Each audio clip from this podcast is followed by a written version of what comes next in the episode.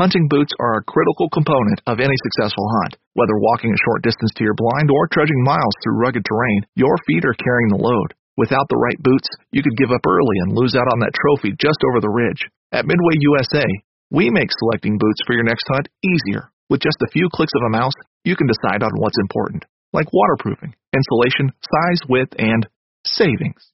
For just about everything for shooting, hunting, and the outdoors, check out midway u s a dot com. Knives, machetes, saws, and shears, multi-tools, shovels, swords, axes, spears, hatchets, and tomahawks. If it cuts, snips, slices, or chops, Midway U S A has it. Find great gift ideas in our huge selection of pocket knives and other everyday carry folding knives. Make a statement or create a family legacy with one of our top-of-the-line hunting knives. We've got a great selection of manual and electric sharpeners, too. For just about everything for the outdoors, check out midway u s a dot com.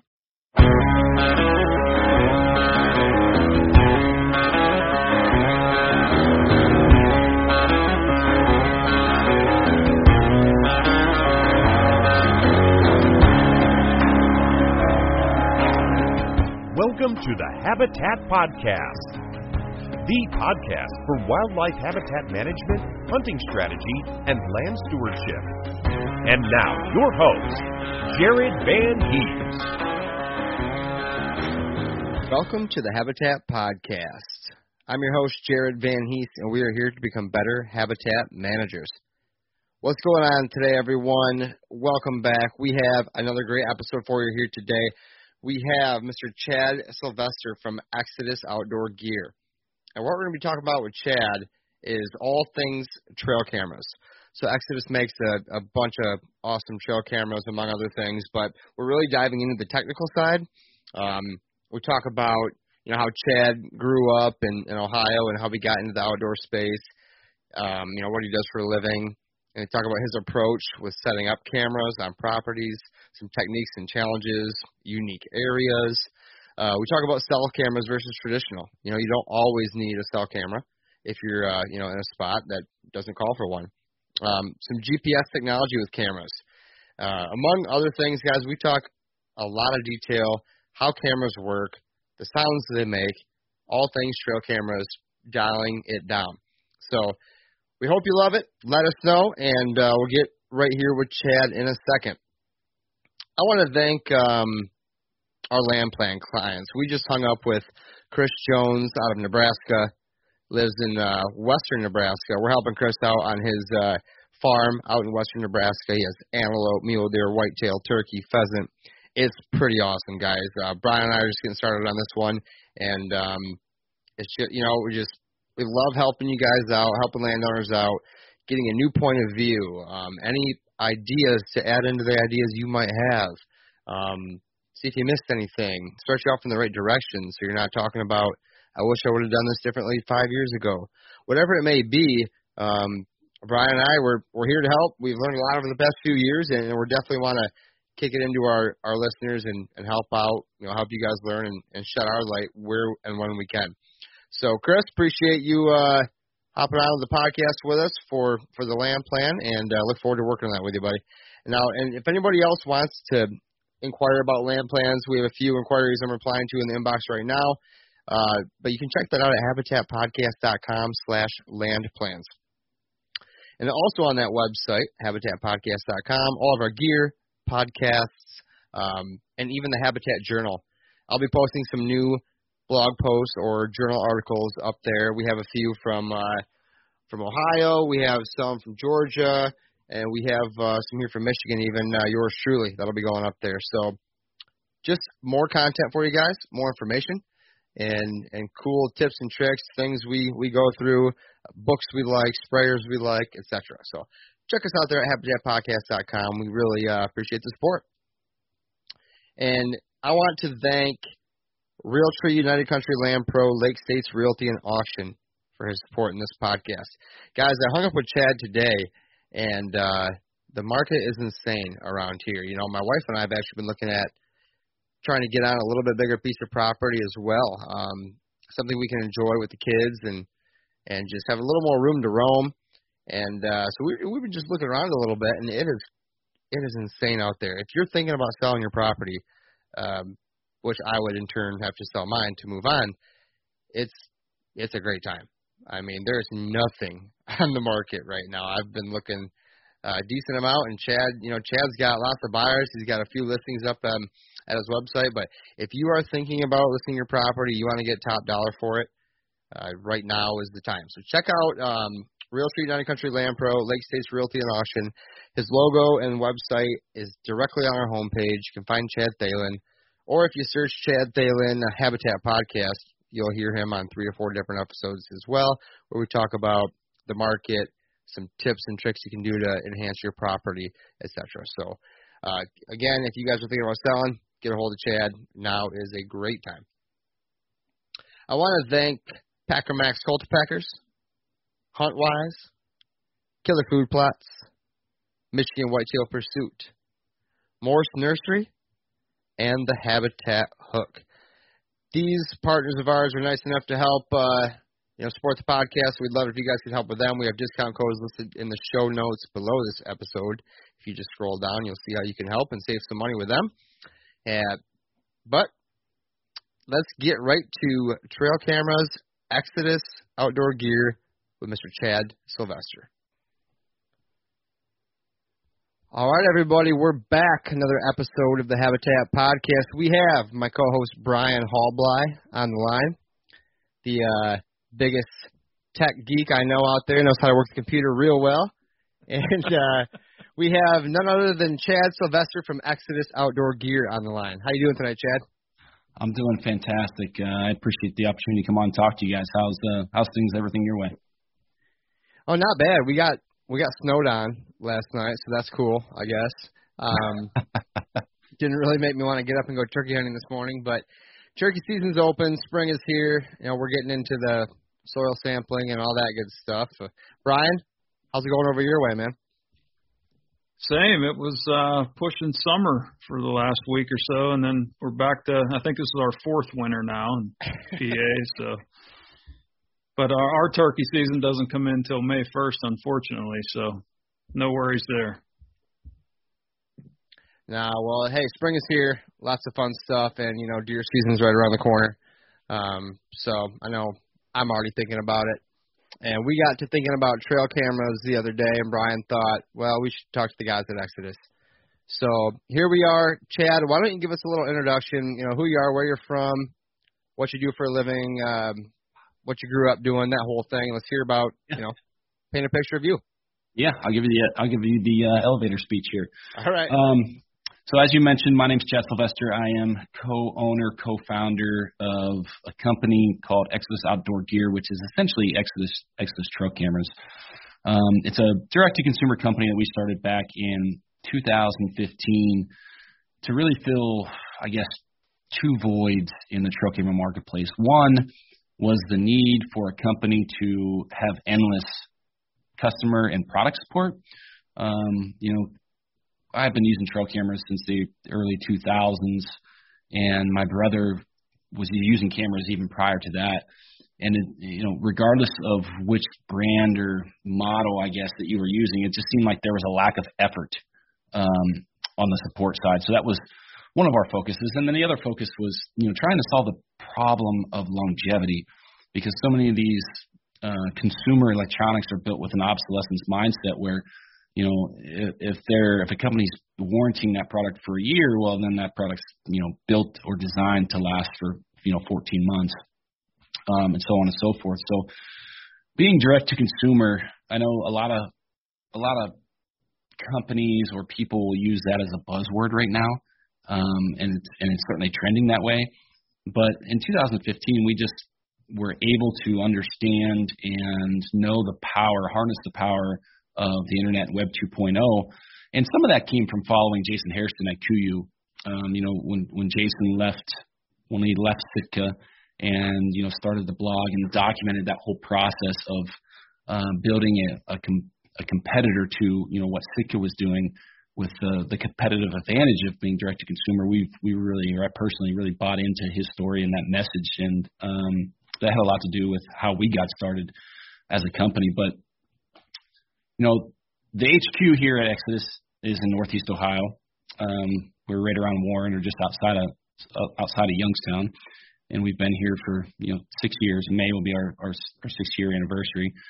And really what, um, you know, again, what we focus on is, is the trail camera marketplace. And initially when we had started Exodus, we had, uh, you know, grand ideas of, you know, being this giant company and branching in and solving problems throughout the industry. And we quickly learned from, I guess, failure um, and a little bit of ignorance to really what it, what it took to, to have a company and to grow a company in this, in this niche or this marketplace, was that we needed to stay, just stay in our lane and stay, and stay focused and really um, be competitive at one thing before we started to expand into other product categories.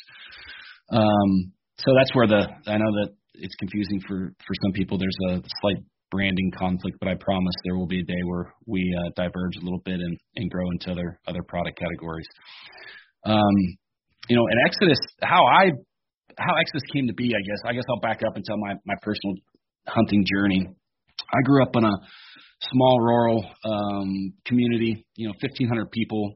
I was lucky enough that my grandfather owned a second generation farm, and hunting wasn't really, it wasn't really a serious endeavor within my family. You know, my grandfather owned the farm. He had a business. My, you know, my, my parents worked, all my uncles worked. They worked full-time jobs. And it was, you know, whitetail hunting was a, it was a pastime. It was a hobby for, for everyone in my family. And, you know, growing up, deer camp, or, you know, not necessarily deer camp because it wasn't really a camp, but this gun week, when gun season rolled around, that was, you know, that, that five days then, because that's all we had, maybe it was six, six days. Those six days, that was deer hunting. And growing up, the kind of the, the right or the passage to manhood was that, you know, you turn thirteen, you take your hunter ed or your safety course, and you get to go hunt with, you know, dad, grandpa, uncles. And that's, you know, that's how I got started deer hunting. And, you know, throughout that, uh, those teen years, we did, we hunted small game, uh, mostly, mostly squirrels. We did not hunt turkeys because I, in fact, I can't even remember anybody hunting turkeys until I was in my twenties. I never even saw a turkey till I was in my twenties. So that's really what it was. Um, you know, just growing up as normal farm kids, uh, as a lot of people do. But then, you know, fast forward to maybe the late nineties, I was probably six, I was sixteen, maybe nine, ninety-eight, ninety-nine. Uh, I was lucky enough to kill, um, you know, one seventy-seven inch non, non-typical um, oh. mainframe ten pointer for my very first deer ever. And that's where, yeah, you want to talk about it. That's awesome. Lucky. I want to hear that story. yeah. Yeah. Maybe we'll, uh, we'll, I'll dive into that a little bit deeper, but that, that is what sparked um, the passion of not not hunting just being a hobby, but more of a way of life. Uh, at seventeen, I started archery hunting, and that led to four miserable years of failures and screw-ups and blunders. But I think, you know, those experiences are really important for, for young hunters. I think that a lot of people now are, you know, they see um, – you know, all these big deer getting killed across the Midwest, and they automatically, you know, want to replicate um, that success. And I don't think um, I don't think it's healthy for people or young hunters to even to even partake in that kind of mind frame or, or thought, I guess. But so that's kind of who I am, uh, what Exodus is, and kind of where I came from and how I got started uh, whitetail hunting.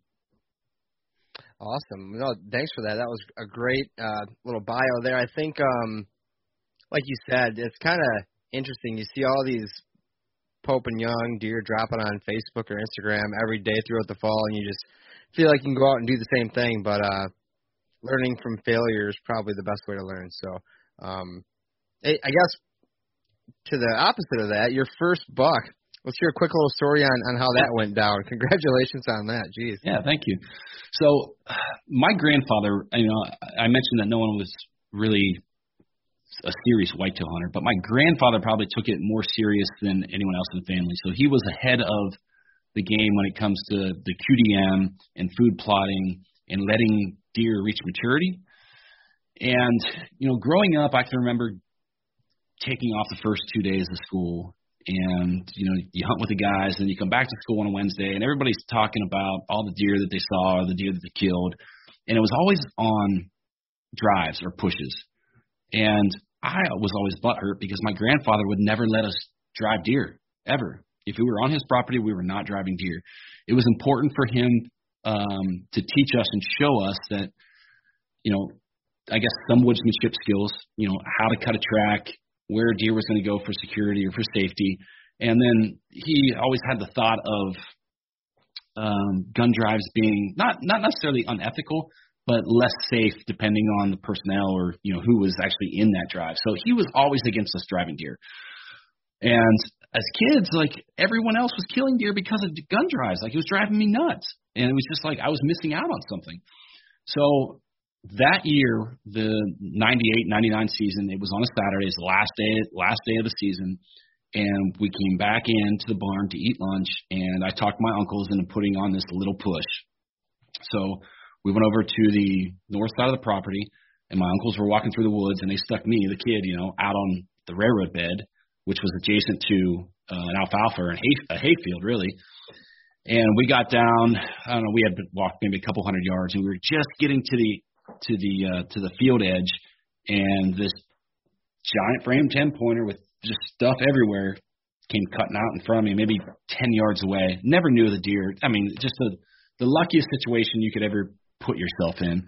And I squeezed off a couple rounds, uh, actually shot the deer through the neck, and it ran – maybe a couple hundred yards up towards the road, died in the ditch. So I was able to go get my pickup truck. They're in the back of the pickup truck, drive straight down to the farm, you know, take care of the deer, field dress them and everything right at the farm. And, of course, um, word, I guess, or news spread of that deer being killed by, you know, a kid really, really quick. And it turned into like a, I guess, a, a, a small party. I mean, all the neighbors came over, and I just thought it was like the coolest thing ever. And I, you know, always wanted to replicate that. Um, you know, with a bow, and that's that's what really drove me um, into the obsession that I have with, with whitetails was, was that experience. Awesome. That's incredible. Congrats again on that for sure. Hopefully uh, you'll be able to replicate it again this year. yeah, yeah. You know, it's um, it's weird that that that whole that whole memory, the scenario, the way that played out, even that whole evening. Uh, with friends and family and, um, you know, going to school the next week or whatever, like that's etched in my, etched in my brain, brain forever. So it's pretty, pretty special. Excellent. So one of the main reasons we got you on here, Chad, we're starting a new slate with the new season coming up this fall. Everybody's talking about trail cameras. What's the latest coming out? Before we dive into all the, the latest technology and everything, I just want to cover what your approach is. As a guy that makes trail cameras, you understand, you know, more than most about how to use them, the best techniques, and just walk us through when you're approaching setting up a, a couple of trail cameras or a handful on a piece of property and how you go about that. Yeah, absolutely.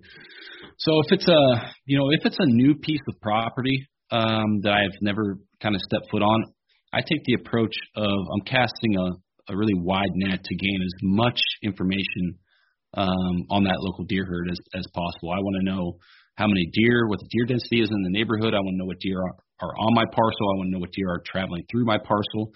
Um, I want to know, you know, where the bedding is. So if it's a hundred acre piece, I'm putting out as many cameras as I possibly can. Um, and for me, it's a lot different because I have access to so many damn cameras. But for a typical guy, if you're, you know, a maybe you're going to run four or five cameras, I would prefer to see that bumped up um, and gain that information as, fa- as fast as possible.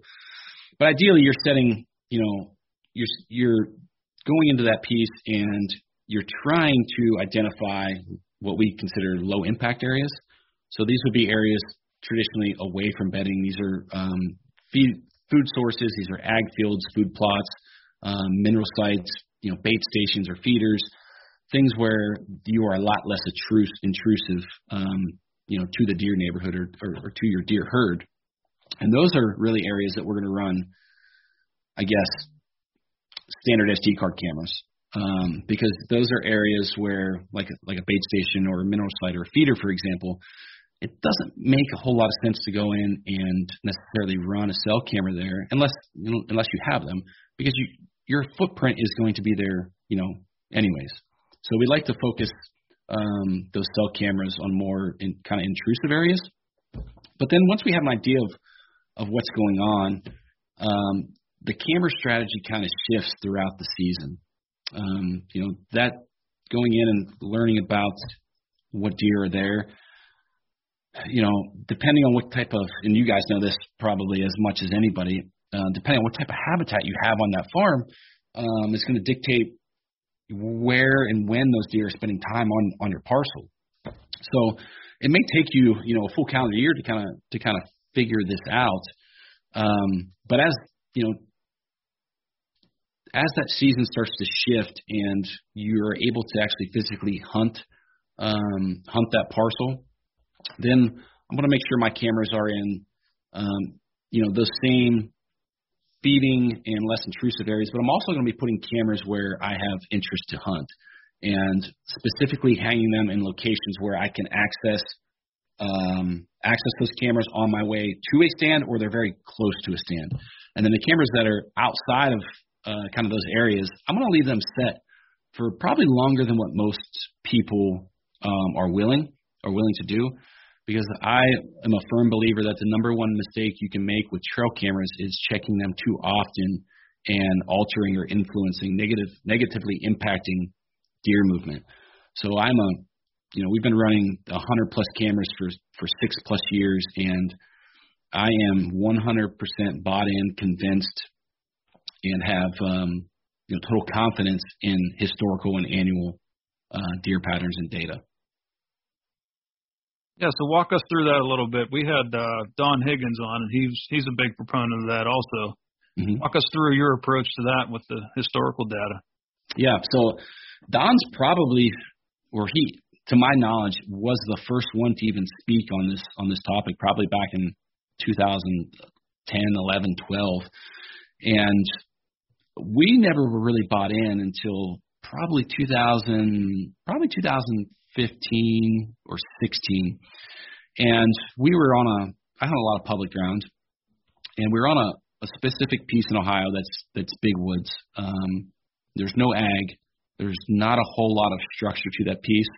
Um, what little structure there is is typically coming from T S I, clear cuts, um, select cuts, those types of things. And the deer density is just awfully low. Um, a couple deer per square mile. It's under three for sure, but somewhere, you know, two and a half, two point eight deer per square mile.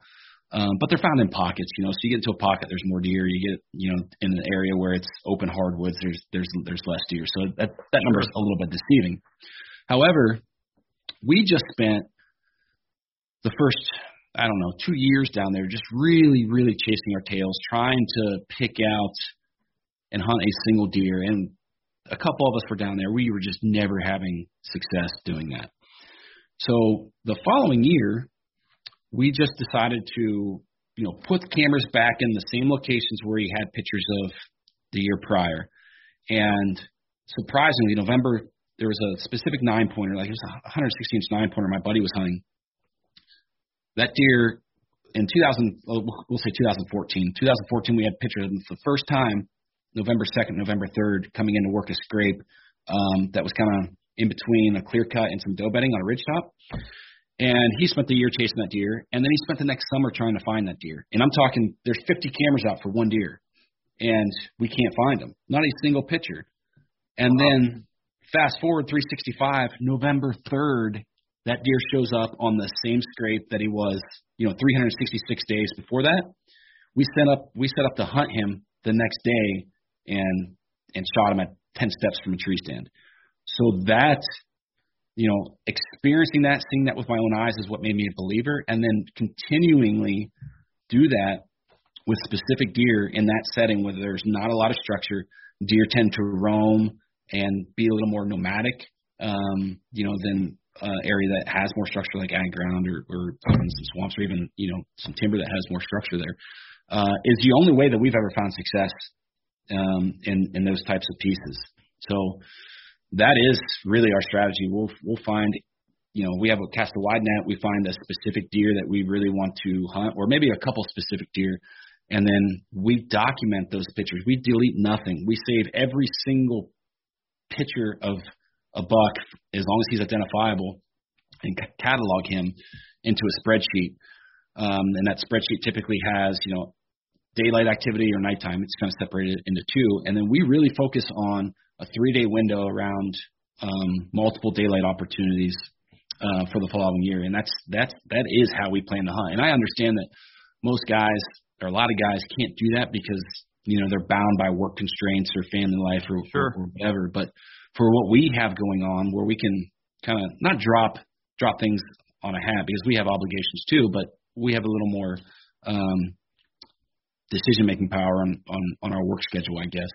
Um, we've just found great success, and it, it plays true whether it's, you know, in the summer of a deer coming back back to his fall range, like uh, August eighteenth is a big date for us, um, that deer coming back into his fall range for the first time, or that deer showing up November seventh um, because there's hot does in the area. So we see it all the way around the season. Chad, so you said you went in there, what, the day after, or your your buddy went in there the day after and killed that nine? Yep. Okay. And then you mentioned like a three-day window. So mm-hmm. would you say if you saw it on November third, you'd, you'd be considering the second through the fourth? Is that correct? Yeah. So when or we maybe say uh, weather dependent at all, or, or how's that work? Oh, absolutely. There's a yeah. There's a ton of variables in there. Um, when we look at that annual pattern, we want all the variables to be consistent. So that's pressure, that's food, that's, you know, uh, bedding, all the habitat. We we want as many of those variables to be consistent as the year as the year prior. So, and it's plus or minus typically a day. So if deer shows up November third, we're looking at November second, November third, and November fourth. And then if we're, you know, if we're really trying to grasp draws, we'll add we'll add uh, we'll t- add time on on the front end or back end, um, depending on what the weather is doing. Okay. And and do you ever see that in maybe a, a land feature or a spot where your camera is more so than the deer itself as a historical repeater? So, like, maybe you have a, a I don't know, a piece in the woods, maybe a knob or something that you guys located that every mid-October you get some daylight pictures of a shooter buck, but it might not be the same one as the year before or the year before that, but it still seems the timing and that spot are are repeatable. Uh, do you ever find that versus just the deer itself? Yeah, yeah. Um, not so much on terrain features, um, but on primary scrapes. So we run a lot of cameras on primary scrapes in that big wood setting, and you know, I think it has to do with, you know, those coming into estrus. Um, when those scrapes are starting to heat up, and then you'll have, you know, your your buck parade, and that seems to happen the same time every year. There's one one scenario where there's a primary scrape between. Um, there's a couple points that kind of create like this thermal hub. I should say this is most a lot of this what I'm talking about is in um, hill country, which is has pretty aggressive terrain for Ohio. Okay. But um, there's a primary scrape located on a bench a couple hundred yards from a thermal hub. Um, and then a couple hundred yards in the other direction on top of the ridge, there's some doe bedding. And November, or I'm sorry, January first, second, third, somewhere in those three days every year, that there's there's always a buck frenzy um, on that camera. And that's the only thing the camera's watching is the primary scrape on that bench. So it's kind of, I guess, it could be the, you know, you could argue and say, well, it's it's the it's the it's the bench, it's the travel corridor coming from, you know, that thermal hover, those those bedding points over to the doe, through the doe bedding. But in my mind, I guess I've always considered um, that activity engaging around around that primary scrape. Sure, sure. Yeah, that makes sense. You mentioned putting everything in a spreadsheet. Is there a particular program you guys use for that, or something you came up with on your own? No, we just use Excel, um, and we're not, you know, I say spreadsheet. Um, it's not super, super organized. I mean, we're just a, a bunch of a normal guys. We're not, um, we're not by no means any software engineers writing programs on Excel, so it's pretty darn basic. But we have used a lot of different um, systems. I don't, maybe not a lot. We've used DeerLab in the past, and DeerLab's a it's a great analytical tool, um, and we use that for about two years. The challenge that I had with that is you're going through your pictures and you're uploading them, and it just didn't make a whole lot of sense for me because of the time commitment it took on the front end to populate the software to get your data points. So I just prefer to throw a card in my, my computer or on my phone, and I'll scroll through them, and then I'll have a little notepad and jot some notes down, and then I go back in and um, enter that enter that stuff in the Excel. Gotcha. And last thing on the prep as we're coming up, uh, a lot of guys are trying to come up with some different techniques, maybe hanging cameras higher if they're mm-hmm. having trespassing problems or or trying dummy cameras. Is there any, any preparation uh, input you can give our listeners to maybe help them set up a better system? Absolutely. Um, yeah, you know, it seems over the last couple of years, maybe five, six, seven, eight years, a lot of guys have been hanging cameras high because of, um, you know, trespassing or theft issues. And we've certainly spoke um, on that and have been advocates uh, for some of those high sets. But one of the things people don't realize is how much it alters and constricts your detection area of those cameras. So, for example, if you have a camera that's ten feet up in the air and it's, you know, tilted down like on a forty-five degree angle, which is a one-to-one, you just created a ten-foot gap underneath that camera before um, before it's going to detect anything. So you really have to be careful when you're using those elevated sets on what kind of areas that you're monitoring. If you're using them in like what we call static environments where you can dictate deer movement, and you know deer is going to spend a lot amount of time there, or you're trying to mon- monitor a very precise area, then you can absolutely do that. But when it comes to prep, uh, you know, we've kind of stolen some things from Jeff Sturgis and kind of wrapped some of um, some of his talking points into what we consider a, a spook-proof equation. And we do this on not every camera, but anywhere where it allows. I mean, you got to put the cameras where the deer are. I mean, that's just basic common sense. So I don't right, want right. anyone to take this the wrong way, but we're in an area, we're getting ready to hang camera. We want that that the tree of the that we're putting the camera on, we want that to be wider than the camera's body, so the camera's not necessarily silhouetted. We, as far as height, we want that to be somewhere between six and eight feet. We don't want it down chest level, eye level with deer. We just we just don't do it. Uh, on top of that, we do not use straps, even though we sell cameras and everybody gets a strap with every camera they buy. We do not use straps. So a lot of times we're using paracord. Um, that's a lot less noticeable. And then if we get in a situation where we can put that camera in a split trunk tree or there's something that can block the side profile of that camera, we're trying to do that as much much as possible as well. So I know it it sounds like crazy that you're going through all this trouble to physically hang a camera, but the one thing that um, we don't want, we don't want to negatively impact deer movement when we're hanging cameras.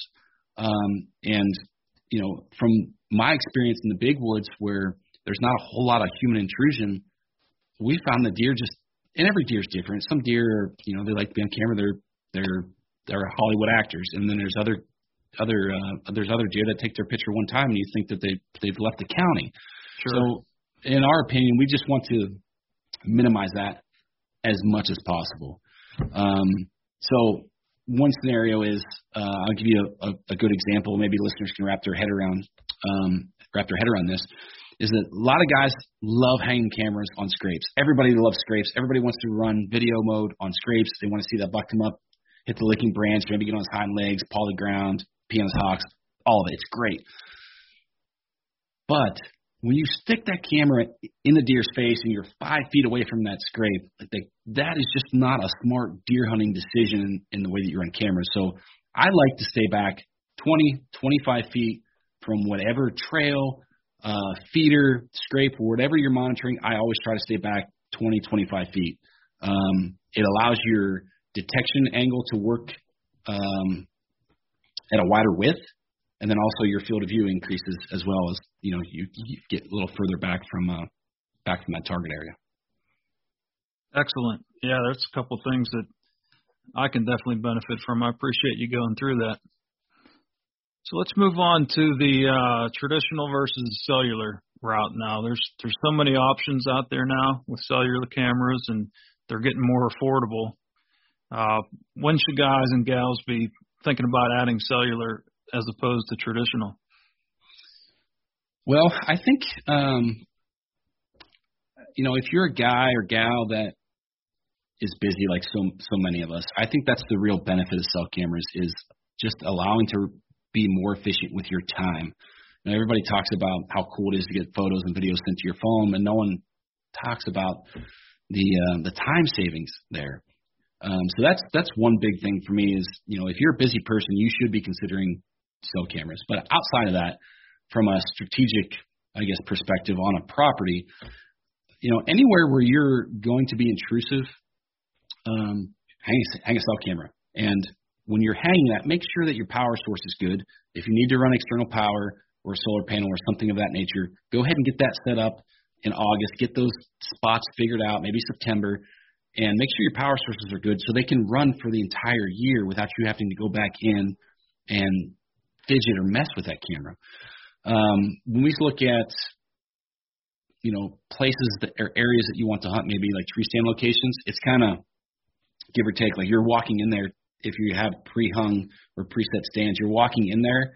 It's nice to know, like in an instant, like there's a, your target buck or a buck has, you know, been within shooting distance, and it's awesome to get that in real time. But if you're if you're a guy that um, you know, has a set schedule and you're just hunting the weekends, or you you know you're taking your rutcation and you're going down to your lease or your property, you, more than likely you're going to be in the woods anyways. Um, and you if you're going to hunt that stand, then you know you can check a, a regular S D card camera. So that scenario is kind of, I guess, personal. Um, what you what you what you personally what what fits you best, I guess, is what I'm trying to say.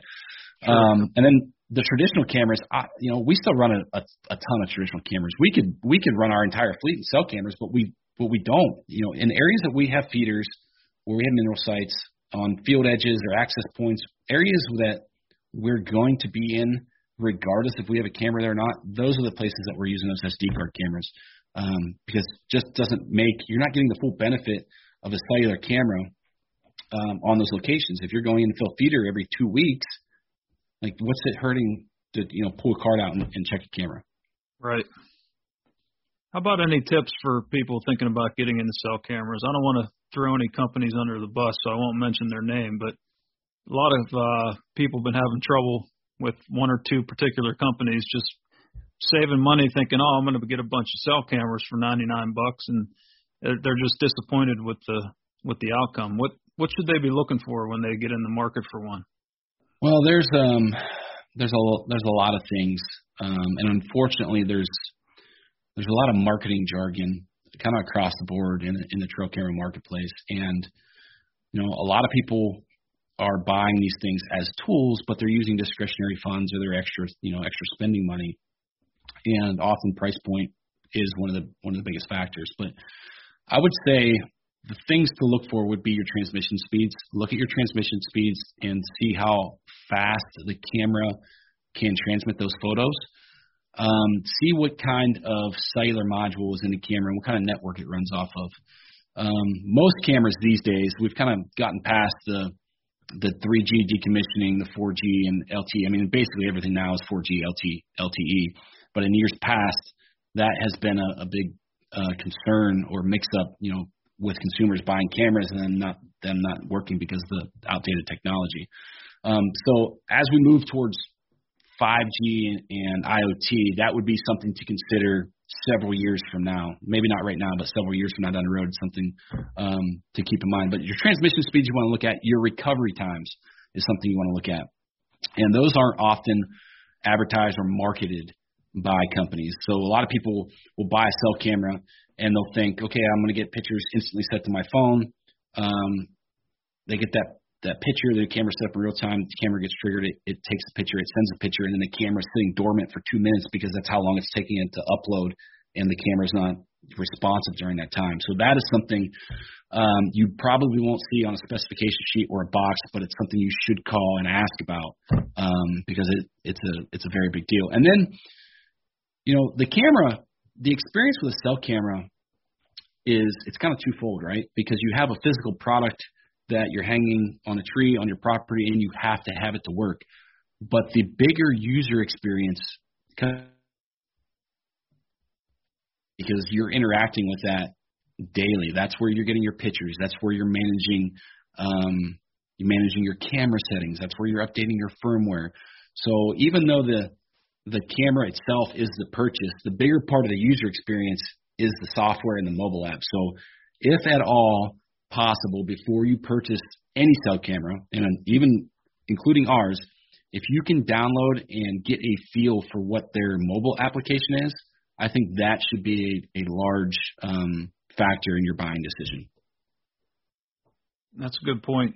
And now with the uh, four G L T E cameras that are out now, you figure that's going to be a few years before those things are going to go by the wayside, so that wouldn't be a bad investment for now.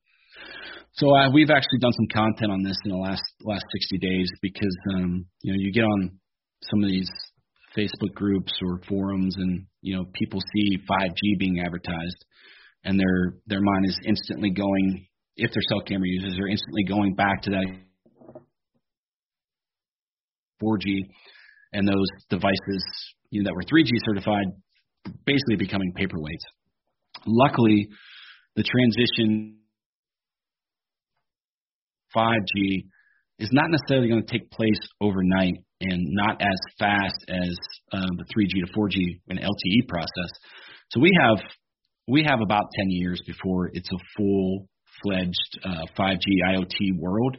And luckily, a lot the cell carriers, a lot of network providers, their focus is in major urban areas, major markets where, you know, high high population density, where they can service a large majority of their customers. But then on top of that, the and I'll, I'll try to make this um, short and sweet because I know people probably don't want to get bored with all the, the geek talk here. But five G, five G is a it's a it's a broader band frequency where you're able to move a large amount of data at very short distances. Um, and that becomes a little less applicable in rural settings where you have less towers to, to I guess, connect to. And and that's, I guess, to sum it up in, in forty seconds. Um, but there's a lot of information on five G that you could Google and um, get the same insight.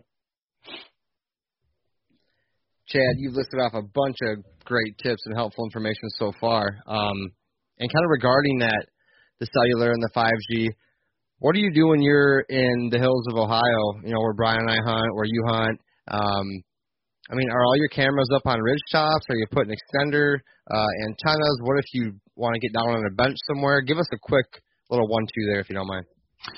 Yeah, so a lot of um, a lot of the cell cameras in that area, they are on on ridge tops or closer to that upper one-third, and we're using booster antennas, like a ten D B I gain antenna um, versus the, the stock antenna on that camera. Uh, it decreases battery life somewhat, but, you know, it, you, you really don't have an option in some of those uh, low service or, or low signal strength areas.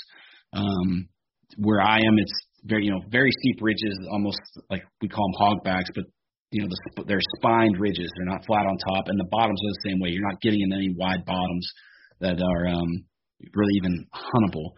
They're, you know, straight up, straight down for the most part. So running cell cameras there becomes pretty difficult. Uh, oftentimes you end up hunting for a spot for the camera to have signal versus hunting for a spot to hang the camera because there's deer sign.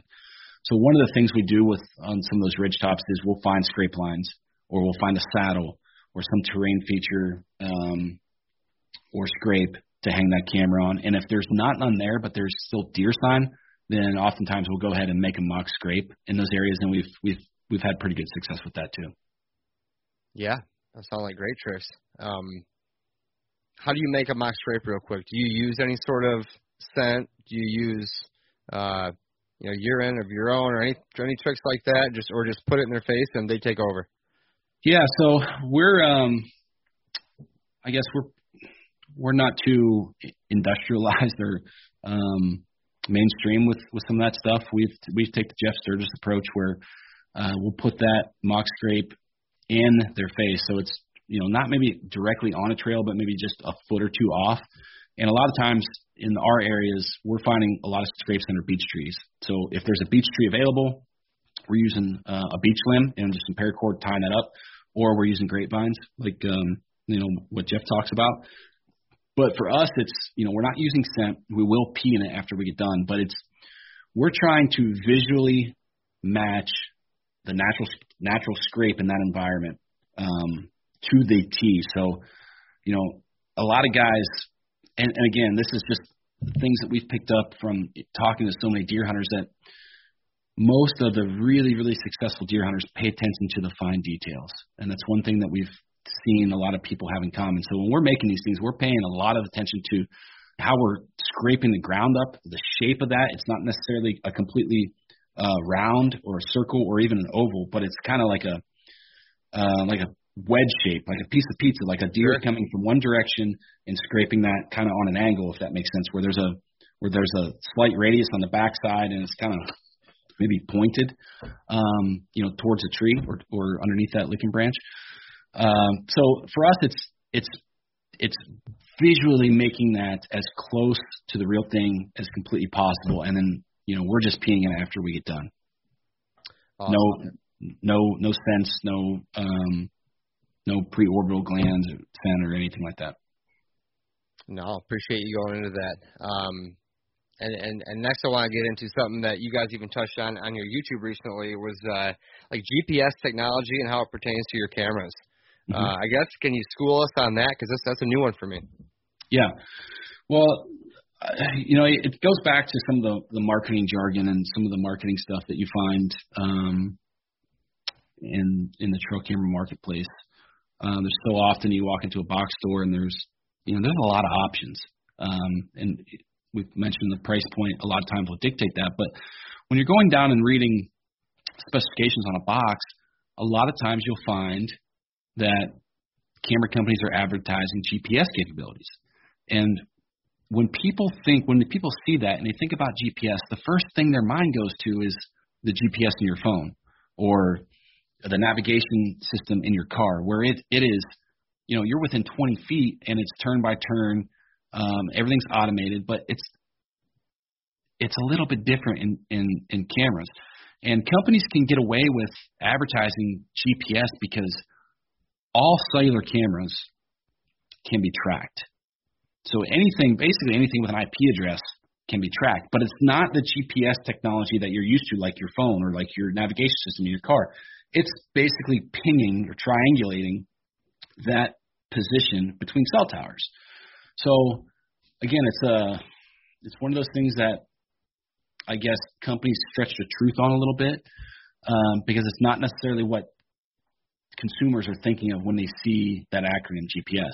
However, there are several models on the marketplace that do have true global positioning system technology inside that device, where that is working uh, similar to your phone, and it's, you know, trackable twenty-four seven within your mobile app. Um, so you just, again, and there's no way to, for a consumer to decipher what is in that specific camera that they're looking at, but that, you know, going back to, you know, questions to ask yourself before buying, if you see that G P S technology, if that's labeled on the box or it's written in the specification sheet, that is something you should be calling the company, their customer service or product support, and asking how that works, because it's, it could be very misleading. Yeah, I know what you mean. Um, I can see how a company will just put G P S on there and and use it for marketing or, or to look fancy and not. I, I get what you're saying about how it pings versus an actual locating device. Like, you can't just pull it up on your on your phone or, or whatever and have a satellite looking down on you, et cetera. That makes sense. I didn't know that. Um, I guess my my next question kind of leads to, what new technology are you guys incorporating into your cameras now that you've been around the block for a while? Um, you know, what's new twenty twenty-one here at Exodus? Well, twenty twenty-one, um, we're working on some things for twenty twenty-two, but we're not releasing anything new this year. Um, you know, we've be- never been a we've never been a company to, well, number one, we're small, um, and financially, we don't have the, the means to, to put out three or four camera models uh, every year just to have something sure. new, to have something to be to market. Um, so we kind of take the, I don't want to compare us to Apple, but Apple's a company that not always has the newest technology, but they have up-to-date technology that's refined to make the user experience better. And that's kind of the approach that we that we take. Um, so I can't really say what we're working on for twenty twenty-two, but there's some new flash units, some different image sensors, some different lens uh, setups that we're working on, as well as um, uh, some cellular stuff. Awesome. And and then uh, yeah, no, I don't I don't need you to give away the secrets quite yet. We'll we'll pay attention and follow along uh, for twenty twenty-two. Um, I guess one more thing I wanted to ask you about was like audible levels in cameras. Kind of goes back to your to your spook-proof setup, right? Um, Absolutely. I've I've been a fan of any camera that does not make a noise or a click. Uh, in, in my past, because I feel like the Michigan deer that we chase will look directly at it, yeah. take off to the next county, move on, or at least never walk by it again. Um, I'm sure you guys are always considering that. When any tips or, or just get a camera that doesn't make noise? Yeah, there's um, I can speak on that a little bit. We've we've done some content around that as well. So there's two basic types of lens setups in a camera. You can have a Um, a single lens setup that has, I'm assuming that we're we're talking about some type of I R flash, so either nine forty, which is nine forty nanometer, which is black flash or no glow or invisible glow, whatever you want to call it, and then you have eight fifty nanometer flash, which people will consider like low glow or red glow cameras. So when you have a camera like that, that light is on a different wavelength Um, than what that lens is tuned to. So you have to use what is called an I R filter, which drops in front of the lens and allows that image, that light to come through the lens, through the through the filter, through the lens, to the image sensor, and then, then, then collects the photo. So in a single lens camera, that I R filter is mechanical. It moves up and down based on the light metering system. The light metering system is telling the camera how much ambient light is available. If there's not enough light, then the I R filter drops, the flash unit fires, you get your picture, you get your video. Any time that that camera, any any camera that has an I R filter, there is always going to be an, a noise from that. Some cameras are worse than others. Some are more, more noticeable. Some are louder.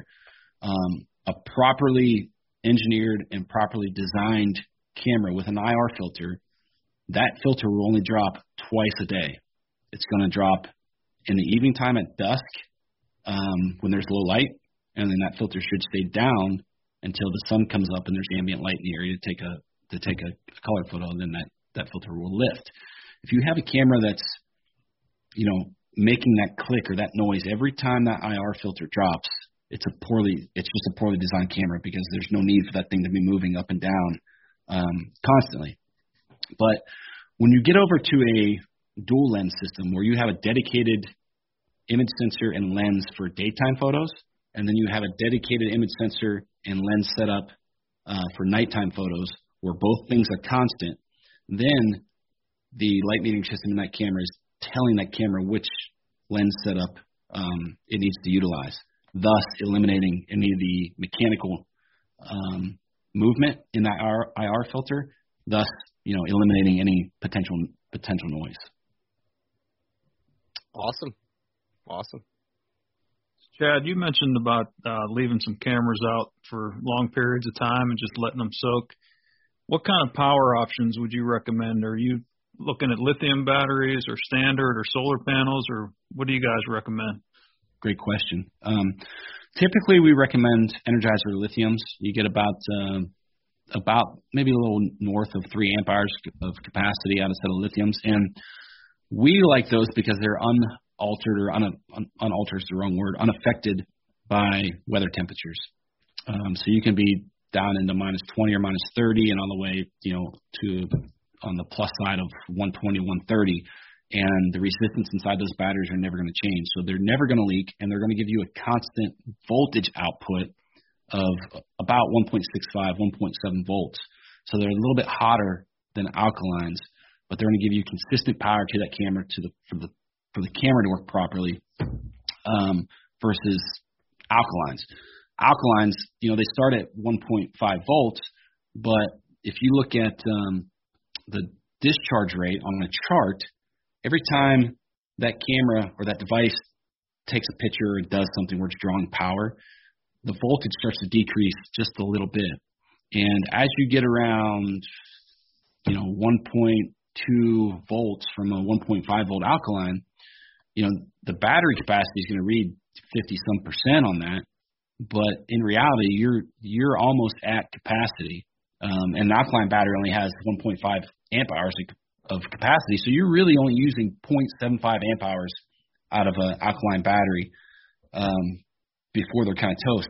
Plus they leak, plus their, you know, the resistance is affected by, um, by those extreme temperatures. So if you're, if you're looking at double A cells, lithium is our kind of top choice with uh, Energizer lithiums. If, um, you know, if you're the guy that wants to run nickel metal hydrides and you want something that's rechargeable, um, you know, good for the environment, we prefer those over alkalines. Alkalines are typically our last choice.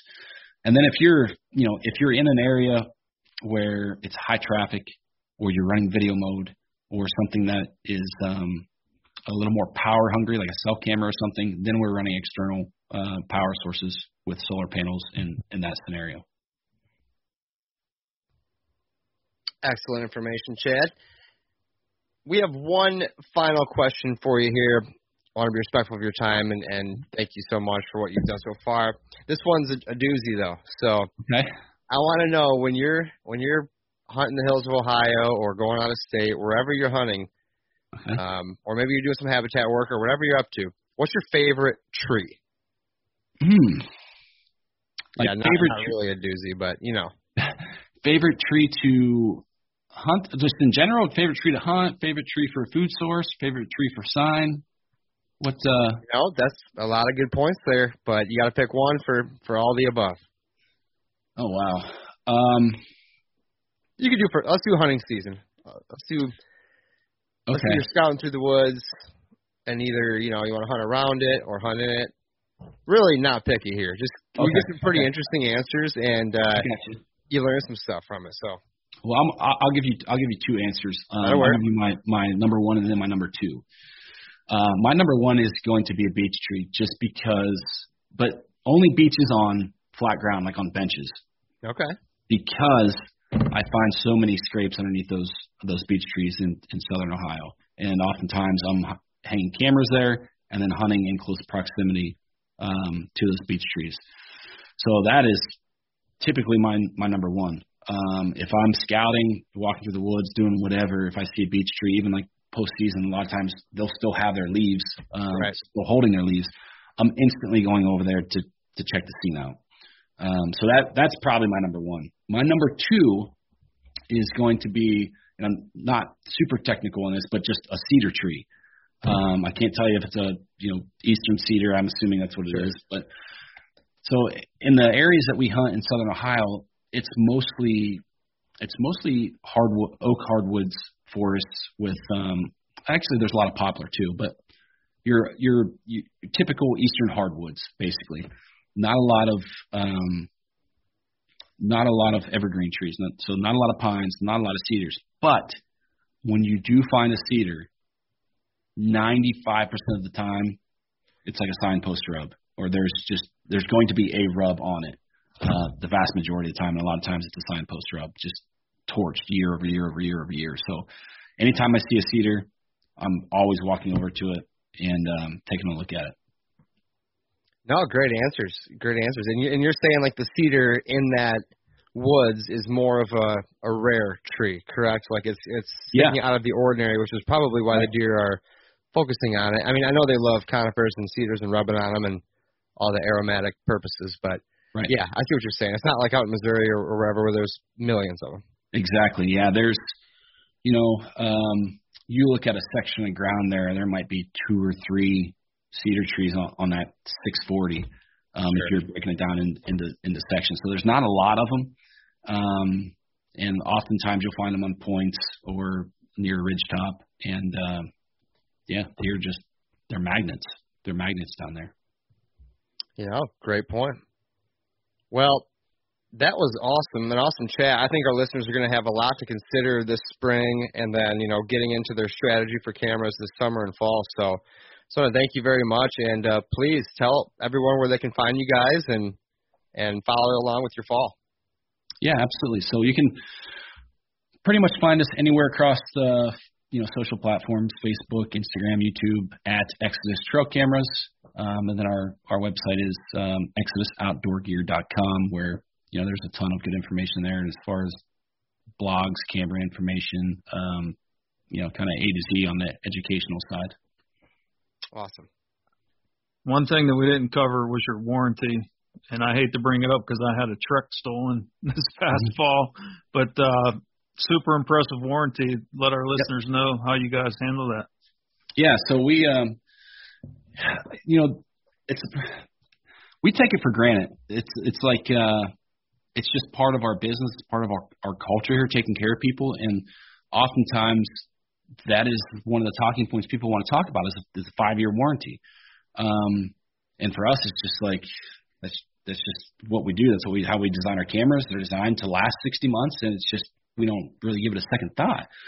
But inside the warranty, you know, I spoke on trying to create a product that solved the longevity issue. And, um, you know, by being consumer direct, we're able to just spend a little more money on those components to make the cameras last longer. So we were the first camera company to, to offer um, a warranty that long. Um, and over the past few years, you've kind of – seen implementally cameras or camera companies kind of extend their warranty. I think Moultrie's up to a three-year warranty now. Reconyx has now jumped up to a five-year warranty.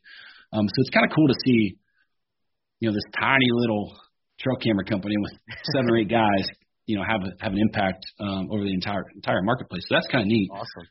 But then, you know, in addition to that, we've always seen, you know, uh, stolen cameras or cameras that have been chewed up by a bear, or you accidentally drop it into a pond, or it gets flooded out, or you run it over your truck. Like it's, I know how important these things are to people, and it is a, it's a kick in the stomach when when you go through something like that. I mean, I've had cameras shot with shotguns, you know, prior to um, prior to owning Exodus, and it's like there's nothing in the world. It makes you feel violated. It gets you pissed. It's like, oh yeah, how could somebody do this? So we felt like it was an area for us to stand out on the service side by taking care of those people and driving depth within our customer base. So, you know, as a D two C company, we operate on fifty percent margins. There's no no secret there. We're open, we openly talk about this. So if a camera is, you know, lost, damaged, um, misplaced, if, if, if it's, if it happens for a reason that I can't control as a business owner or manufacturer, and it happens for and it happens uh, because of something that's out of your control as our customer, we replace that camera for half. We replace that camera for half off um, one time inside of the, that five years. So it's just a it's just a way for us to extend, you know, further extend our customer service. Oh, that's awesome! Appreciate you guys doing that, and really appreciate you coming on. Thanks for taking the time to chat with us today, and uh, hopefully we'll get Jake on here shortly too. Yeah, I appreciate it, guys. It was uh, a lot of fun. It's always good to break up uh, a monotonous Wednesday afternoon with a good podcast. So I was uh, I was grinning ear to ear when uh, we got this thing scheduled. Well, thanks again, Chad. We'll be in touch soon, and uh, really appreciate it. Thank you so much, listeners, for coming and listening once again to the Habitat Podcast. We really appreciate it. If you could, please do us a favor. Leave us a five-star review on iTunes or wherever you listen to this podcast. If you type out something nice, I will send you a free Habitat Podcast decal. If you haven't been to our website, habitat podcast dot com, we have our Habitat Property Consultation Services on there under the Land Plan tab. Check out our H P land plans there. We also have hats, t-shirts, and decals up at habitat podcast dot com. Of course, all of our podcast episodes. And then we have a new Habitat Podcast journal where you can learn about deer anatomy and some cool thoughts, um, you know, more of a blog post from us every now and then. We'd really love it if you went over to our Instagram, Facebook, and YouTube, found the Habitat Podcast, and please subscribe. That really helps us. And thank you very much to our sponsors. We have Michigan Whitetail Pursuit, Packer Max Cultipackers, Huntwise, Killer Food Plots, the Habitat Hook, Realtree United Country Land Pro, Lake States Realty and Auction, and Morse Nursery. Thank you so much, guys, for tuning in once again. Get back with us soon. We're going to have another great episode for you as we become better habitat managers.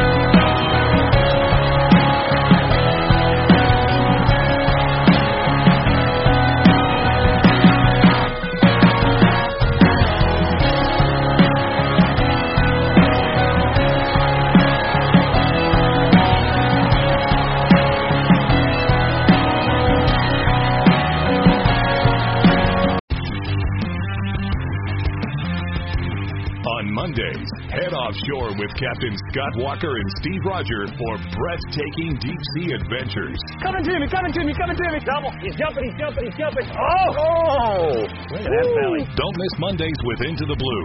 Brought to you by Academy Sports and Outdoors from seven to ten p.m. Eastern. Tell a few fish stories along the way. On Waypoint T V, the destination for outdoor entertainment. Through the Blackwater bayous and in the dark Louisiana night, floats a duck camp, alive with the sounds of swamp pop and the smells of Cajun cooking. From the Mississippi Delta in Venice to the Cajun prairies of the Southwest, me and the Duck Camp Dinner crew will be hunting and eating it all. This is Duck Camp Dinner. Join me, Chef Jean-Paul Bourgeois, and the whole crew every Monday at eight p.m. Eastern on Waypoint T V.